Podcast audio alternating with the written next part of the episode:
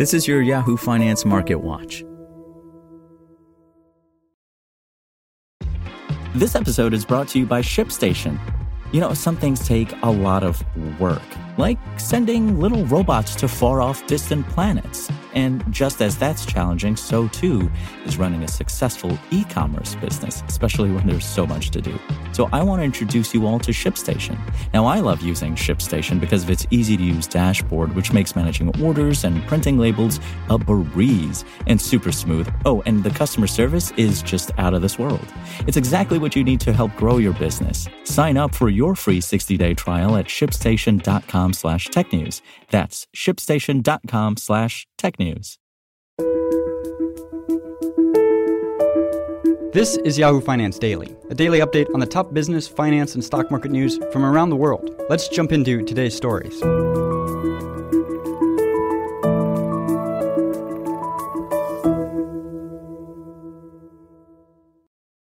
Last week ended on a low note. Stocks tumbled on Friday, deepening a sell off across U.S. equity markets that placed all three major averages on pace for a hefty weekly loss. The moves came as traders weighed an ominous warning from FedEx about the global economy. The S&P 500 slid 1.6%, while the Dow Jones Industrial Average shed 400 points or 1.3%. The technology-heavy Nasdaq Composite led losses, plunging 1.9%. FedEx was in the spotlight Friday after the company withdrew its full year guidance and delivered messaging around its earnings outlook and said macroeconomic trends significantly worsened. Shares tanked more than 20%. Global volumes declined as macroeconomic trends significantly worsened later in the quarter, both internationally and in the U.S. FedEx CEO Raj Subramaniam said in an earnings statement We are swiftly addressing these headwinds, but given the speed at which conditions shifted, first quarter results are below our expectations.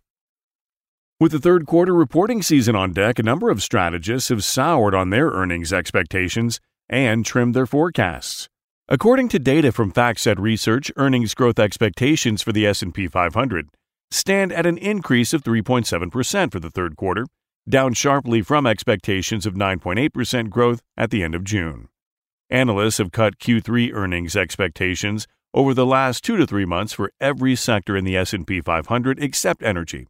And 7 out of 11 sectors in the index are now expected to show outright year-over-year declines in earnings, compared to only 3 in the second quarter. Morgan Stanley's lead U.S. equity strategist Michael Wilson, a vocal stock market bear, has said that while the first half of the year was shaped by inflationary pressures and hawkish Federal Reserve policy, the remainder will be fueled by slowing growth and weakness in earnings.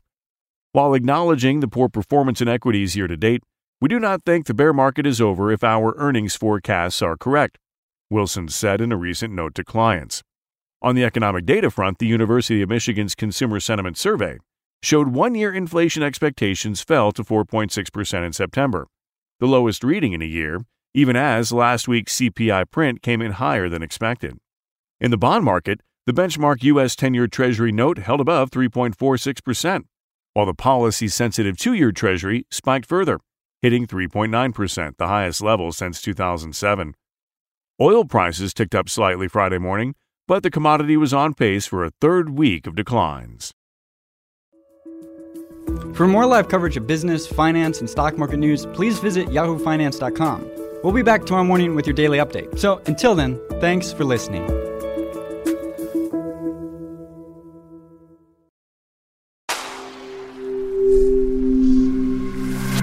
SpokenLayer. Want to learn how you can make smarter decisions with your money? Well, I've got the podcast for you. I'm Sean Pyles, and I host NerdWallet's Smart Money Podcast. Our show features our team of nerds, personal finance experts in credit cards, banking, investing, and more.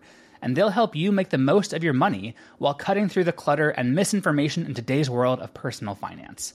You'll get clarity on strategies to help you build your wealth, invest wisely, shop for financial products, and plan for major life events. Listen to NerdWallet's Smart Money Podcast wherever you get your podcasts.